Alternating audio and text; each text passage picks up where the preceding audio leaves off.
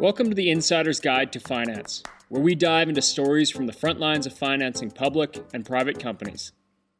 I host seasoned CEOs, fund managers, bankers, brokers, and business experts who will answer your questions about how to properly engage investors, finance opportunities, and build outstanding success stories. We dig into the educational how to's and mechanics of structuring good deals. You'll also hear about strokes of luck, tense negotiations, and the pressures of closing, while also getting insights on how to best navigate the public markets.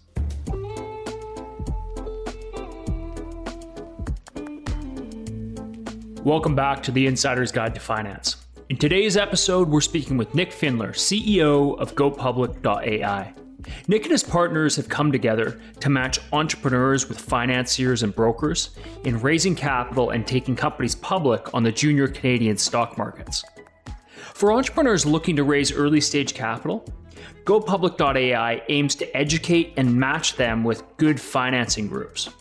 For brokers and financiers, Nick and his team are tackling the problem of finding good, consistent deal flow. Their platform automates this process while also educating and preparing entrepreneurs for what it takes to deal in the public markets.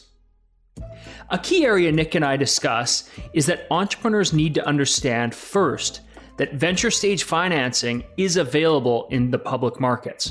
And second, that it can be very comparable or a very comparable form of capital versus private venture capital. That said, you'll need to invest in and manage the expectations and communication to the public shareholders. Nick makes a point, though, that there's also other benefits of being a public company. I'm thrilled that Nick and his team are doing this, as we have a very unique junior public market system in Canada. It's attracting international attention. With that, more and more exciting opportunities will be coming to our markets and available for both retail and institutional investors alike.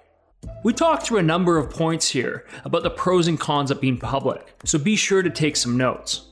Enjoy the show. And before we get started here, I'm happy to host this episode with the support of Olympia Trust Company. Olympia is an outstanding provider of transfer agent and corporate trustee services, and they've been supporting the Canadian capital markets for well over 20 years. I can speak from experience that the team strives to deliver on their promise of making it personal. So thanks again to the team at Olympia. I encourage you to reach out to them anytime. You can find their contact information in the show notes.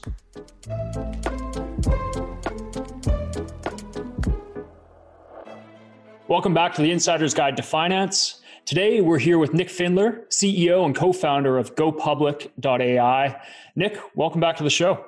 Yeah, thanks for having me, Cory. I really appreciate it. Yeah, I'm looking forward to this because we had you on before and you're talking a lot about the world of public venture capital, marketing, digital marketing, and investor relations.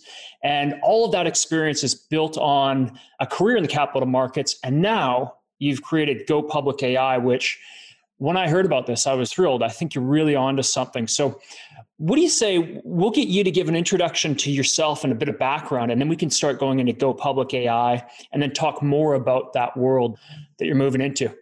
Well, yeah, my kind of background is I've been in the capital markets here uh, in Vancouver for, yeah, coming up on a decade now.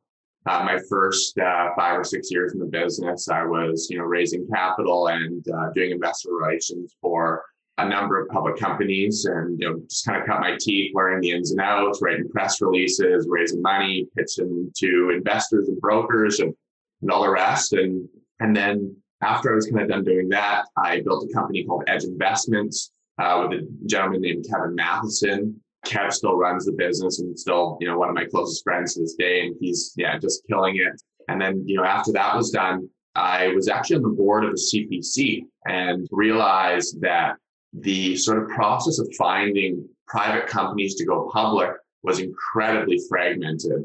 And most of the deal flow that our board of directors was seeing was either sent from somebody's uncle or their broker was sending some random deck or, you know, there was no real systemized way of doing it. And so I saw a lot of people that were putting these transactions together where they, you know, they know a private company, they know a broker, and they put the two sides together to help transactions happen and to, you know, fund these businesses that, you know, really needed this growth capital. But I thought to myself that, you know, there there had to be a better way.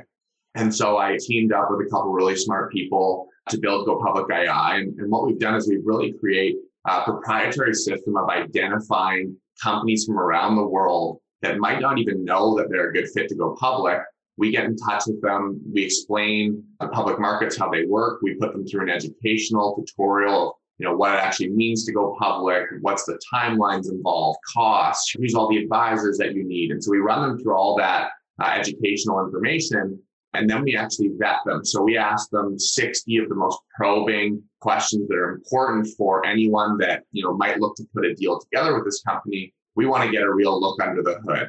And so that culmination of getting that, you know, that initial intel, which we then use our artificial intelligence on top of to drive correlations between current public companies in the market and other companies in our database to try and figure out which companies will be the best fit to go public starting with the you know the TSX and the CSE.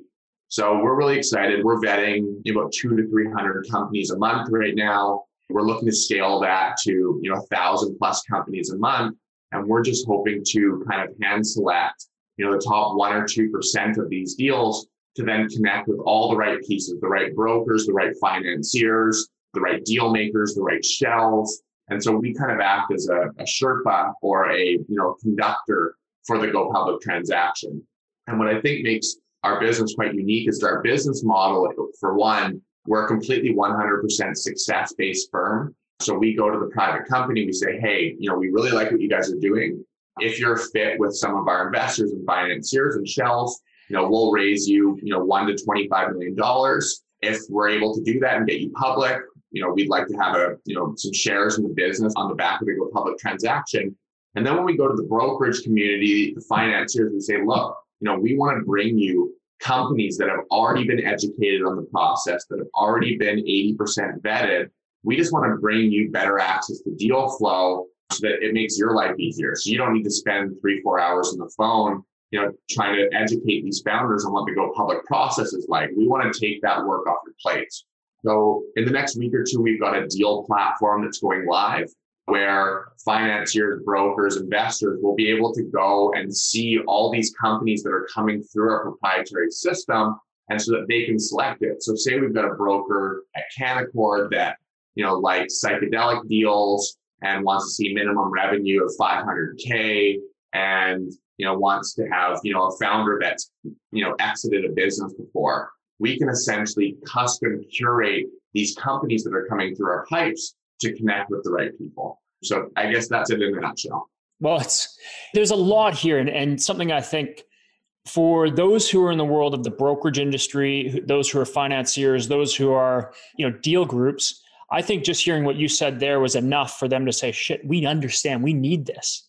And you know, I've been through that pain as well. The amount of due diligence and go forward and back and forth trying to figure out if a deal is a potential fit for a shell or for a CPC it's mind numbing. It takes a tremendous amount of work. Now, what I do want to talk about though is for those who are looking at Go Public AI as an option to access capital, let's talk about the Canadian junior markets. I'm a big fan of what we have when it comes to the TSXV, the Toronto Stock Exchange Venture, and the CSE, the Canadian Stock Exchange. And where I want to go with that is that we're starting to become known as a place to access or access capital as an alternative to traditional venture capital. So, can you talk us through how that works? Or if I was a venture company or a early stage company looking to access capital, what do I need to know at a high level? And then let's dive into that. Yeah, well, I think I think the first thing to know is, you know, most companies that you know, are in that sort of early growth stage you know they don't even realize that there's you know public markets that could support their business. You know it's so often that you know in the us the sort of private vc world is you know taking all the value all the way up until it's a 25 30 billion dollar company and then it goes public. You know we've always in canada had this really entrepreneurial public venture capital system which can be extremely supportive to growth companies. And i think for growth companies they've really got to look at what is the lowest cost of capital to finance my business.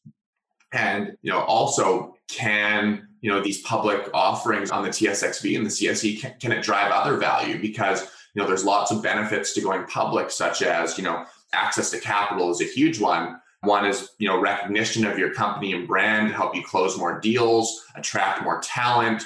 You can offer your employees stock options that are actually liquid and they can actually make money off of, not only in the event of a, you know, your company selling. So those are just a, you know a few. I guess the other one to mention too is acquisition strategies. You know, say you're you know a company in you know the trucking space and you're looking to you know roll up you know all the other competitors having a public vehicle allows you to issue shares for those businesses instead of having to take cash off your balance sheet. So you know there's a lot of advantages to you know to going public and i think those are just a few of them. Man there's a lot there. Something that i think is interesting is that or that should be kept in mind by entrepreneurs looking to access potentially public capital or venture capital is that venture capital can put some tremendous hooks into your deal, into the life of your company. And they'll have more say than potentially the public markets would. And so it's what I really like to emphasize when talking about the differences there is what is that cost of capital?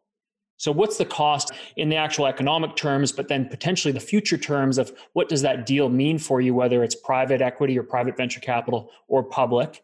Now let's bring it to what a good deal would be as a public company. One of somebody who you and I both know, and you know, somebody who's been tremendously successful in the space of public venture capital is Praveen Varshney.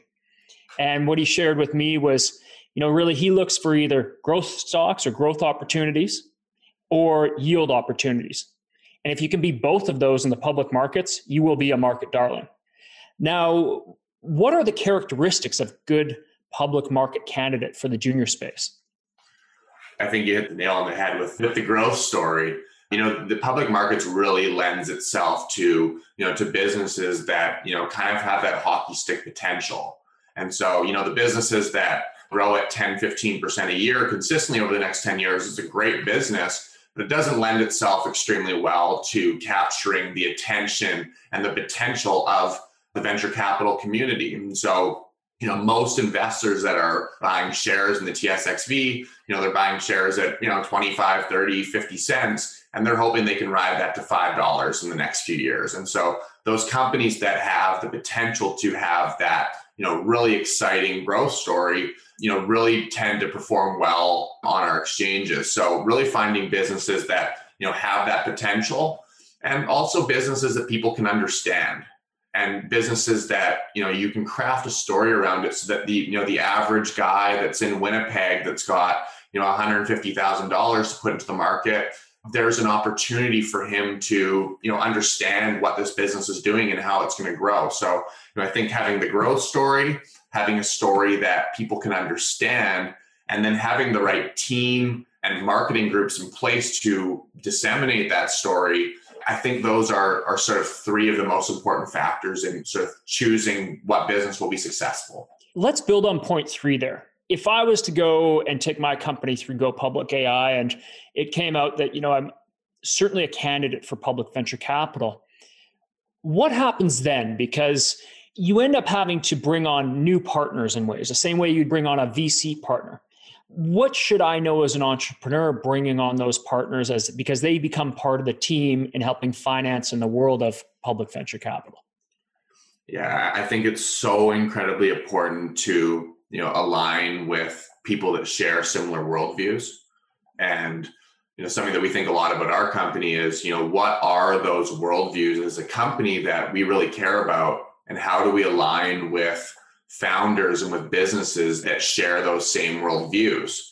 And so, you know, with capital, a company is powerful in being able to push that worldview further and further into the world. And I think it's a beautiful form of diversity when you've got all these different companies that are well capitalized that all have their own opinion of what the world should look like. And I think aligning with, you know, with people, with investors, with marketing groups with a board of directors that all share that same vision, it becomes more than about dollars and cents at that point. It becomes about actually creating real impact and hopefully changing humanity. I mean, it's great to make a couple bucks and we all want to do it, but you know, I think when we rest our head down at night, or at least I do, I, I want to know that, you know, the work that I'm putting in every day, you know, has a chance to make a difference. And I think that's why I got so excited about starting this company is because it actually gives our team the ability to figure out which worldviews we want to push further into the world. Like, what are the teams and the founders that,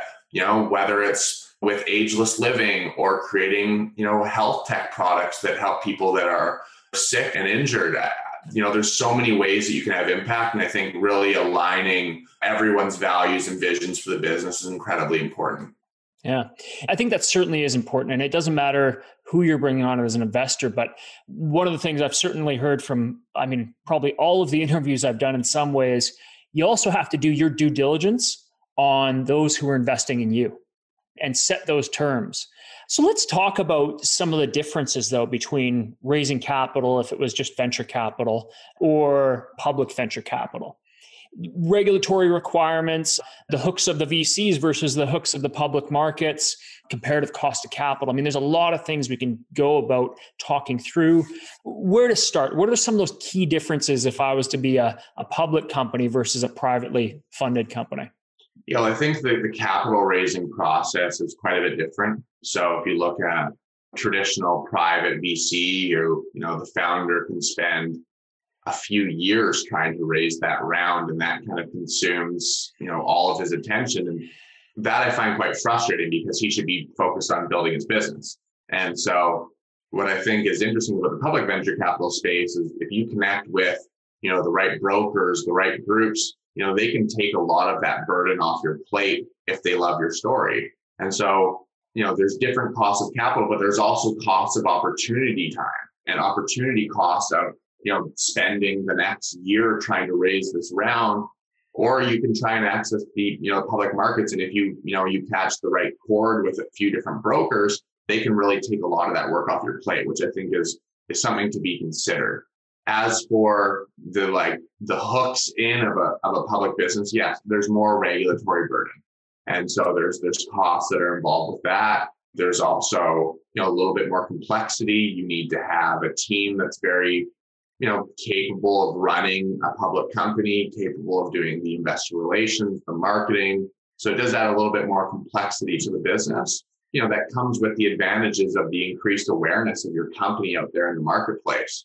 And, you know, I've seen, you know, I've seen a few businesses where, you know, your shareholders can become your biggest cheerleaders. And, you know, mm. I've seen shareholders get a CEO a meeting of like a big company because they want to see the stock price go higher.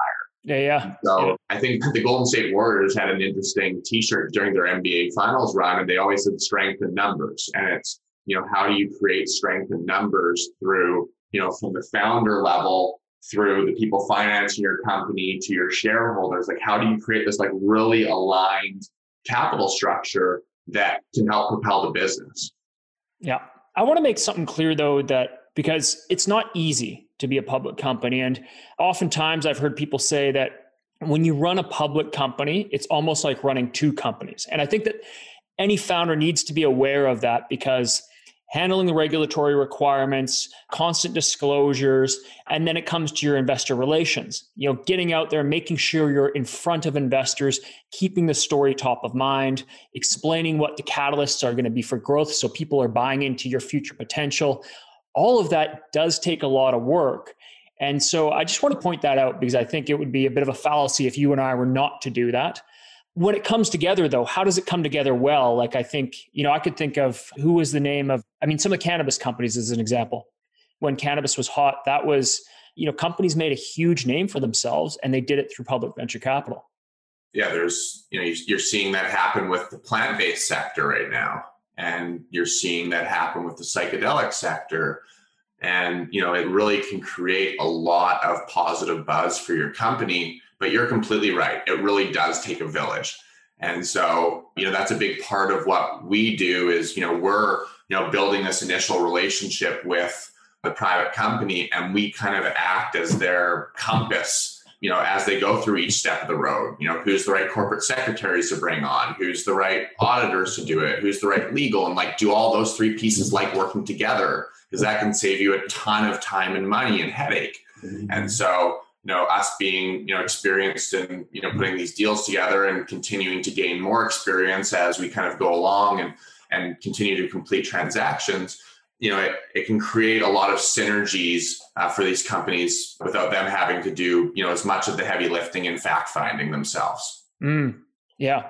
Let's talk about timelines. You touched on it earlier. The process of raising capital, going through a public market and through potentially go public AI. If I come, I've got a good story and I get aligned with the group and I need to raise 5 million bucks to meet the goals that I have What's that timeline? What are the requirements? People talk about sponsors and funding groups. There's a CPC program. I mean, I know I'm just bringing more questions to this than we'll be able to give answers for right now, but pick some of those and can you tell me about what those need to be? I mean, the general process for us is, you know, we reach out to companies, they come in, they take our assessment, which they answer 60 questions about everything from past revenues to management success, how much money the principals have put into the business, you know, growth trajectory? Do they have IP? Once we've got that information, we then go and say, okay, well, you know, this would be a good fit with this broker, this financier, this shell, this marketing group. And so we start putting the pieces together. So the timeline is, you know, once we've found some financiers that are interested in financing the deal, you know, we'll bring everyone together. If there's a fit, kind of the next step is, you know, getting audited financials. You've got to get two years audited financials, which can take 30 days. That process typically costs 25 to $40,000 roughly. Then you've got to find the legal group. You know, that takes $150,000 and can take a, you know, 45, 60 days. And so there is these processes which we help private businesses go through. And you know, I just want to point something out. It doesn't take 150 grand to start to have discussions with potential financiers. It's no. once you lock into a deal, you're going out to raise the capital, then you've got to buckle down and, and pay that money to become public. Just totally. you know, yeah, no, that, that's, that's a great point. And you know, there's lots of creative ways to do that. You know, if you've got financiers that want to see this deal happen and the company doesn't have the money to get public, you know, it's in their best interest to make sure the company has the money to get public. So that's often a hurdle that's pretty easily overcome. So, yeah. You know, and you've seen we've seen cases where the financing group will come in and do a bridge loan, basically. Yeah, you see that very often. So, essentially, how that would work is, you know, the say it takes you know 200 grand to get public, the the financing group will loan the 200 grand to the company with really strict provisions for what money to be spent on. And once they raise the capital, they're just paid back the loan. So, you know, I like seeing those transactions because, you know, everyone's actually in bed together and now we're working together towards the same goal. So, yeah, depending on if you've got audited financials or not, if you do, it, it can speed up the timeline 30 days or so. If you don't, that's totally fine. Uh, you typically see deals get done. I've seen them done as quick as 60 or 70 days. But that's normally not the case. It, it's normally, you know, between the three or four month mark from, you know, the time that we find the financiers, the time that you're, you know, you're trading publicly. And, and now you've created a liquidity opportunity for the investors that have backed you since day one, you know, which is, you know, for private companies, it's, it's tough to get that liquidity. You know, yeah. people put a lot of trust in the businesses early on and, you know, maybe it's been five years and, you know, now the company's public and now it gives, you know, the opportunity for those shareholders to, you know, maybe exit some of their position and you get some new shareholders that are looking to be along for the, the next journey. Yeah. I want to point out that something I find in the world of venture capital, you might have two or three investors who have put a lot of money in and they've got a portfolio of companies they put that money into Whereas if you're a, a, publicly listed company and you're building along, you can provide liquidity to those early investors and you start hitting your milestones, you can go back to market and raise more capital. The thing is, is with venture capital, you might run into an issue where maybe you haven't hit those multiples you needed to like absolutely bang on. They look and they go, no, we're just not in. We've changed our mind. We're going over here and doubling down or our fund doesn't have the capital to put in. So you become high and dry. You become a loss or maybe they force a sale on you. Maybe they you know they're sitting on the board. They say you're going to become the next acqui-hire for one of our investments. And you're cut off at the knees. So it's i mean these are just you know parts of the things that people have to keep in mind when evaluating two alternatives for accessing capital. Yeah i think something else that should be addressed is you know a lot of companies that come to us say like you know, we like the idea of going public and we need money, but like we don't want to lose control of our business. And so, uh, I think that's a pretty common fallacy. I, I think I see most well-structured deals that come together. You know, the the initial company will you know remain to own seventy or eighty percent of the you know the publicly listed vehicle. You know, fifteen percent of that will go to raising capital for the next rounds of the company's finance, and then you know five percent or so typically goes to the shell. So it's often. I mean, the, I mean, deals come in all different shapes and sizes, but there's typically a way to protect yourself that you're not giving up control of your company. Awesome. Yeah. I'm going to jump and change gears here. I want to point this out. I often get asked um, can companies outside of Canada list on our Canadian exchanges and use this as a capital formation tool? The answer is yes, but tell us more about this. Yeah, I mean that's that's a question that we get really often. Is you know a company from the U.S. or from Europe or from Asia or from wherever it is like, well, I, can we list in Canada? And the answer is yes. And you know, the great thing about these Canadian exchanges is, you know, they've really looked to, you know, to lower the barrier of entry. You know, there is still a barrier of entry with, you know, reported audits and financials and all that, but you know, they really have, you know, allowed for companies all shapes and sizes from all different walks of life and geographies to come together on these Canadian exchanges and create value for their shareholders. So yeah, I wouldn't be discouraged if you were a company, you know, from the US or from, from wherever it may be. You know, the Canadian markets are really an efficient way for, you know, entrepreneurial venture capital. Yes. Yeah.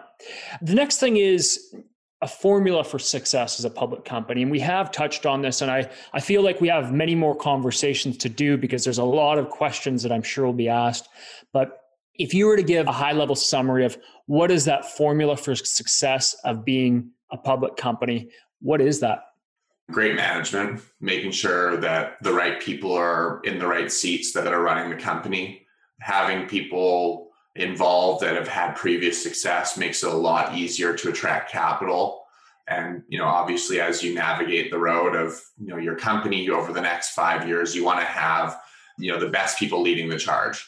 You know the companies that are on the TSX and CSE they're not typically super established businesses that are you know can run regardless of who's at the helm. The jockeys really make up a big piece of the pie here. And you know we've had these conversations but you know as an investor you know i want to invest in companies with the you know strongest management teams possible so i think management team would be number one so that pedigree of team yeah pedigree and yeah and competence of team uh, is incredibly important two making sure you're well capitalized and making sure you've got enough money to get to the next milestones and enough margin for error because things never go how you think they're going to go. Yep. So planning for the future and not, you know, not planning that you're going to hit at a perfect 10, like making sure you've got enough capital to weather a coronavirus or whether not hitting sales targets or increased costs here or whatever it is. So making sure you're well capitalized is incredibly important. Um, your story, what story that you're communicating to all the stakeholders involved, and that's a big role of the CEO. What is the strategy and the mission and the vision of the business, and how do we boil that down to something simple that you know everyone can understand? I think is incredibly important.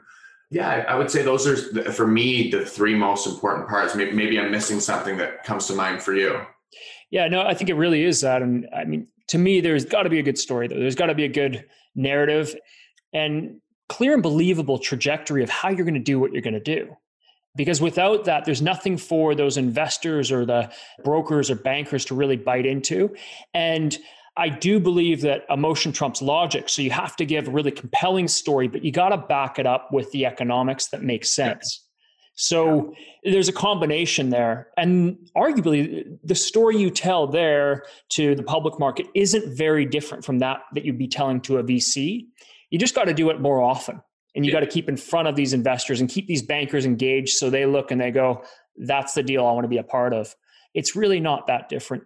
You know, Nick. I think, I think, I think one more thing I'll add to that too is there's a certain point when the rubber hits the road and the story has to match the yes yeah and so yeah. being able to be realistic about that and, and be able to hit what you say you can hit yeah i think that's a huge point you got to be able to build i mean let's face it you got to build some hype but then you got to be able to deliver.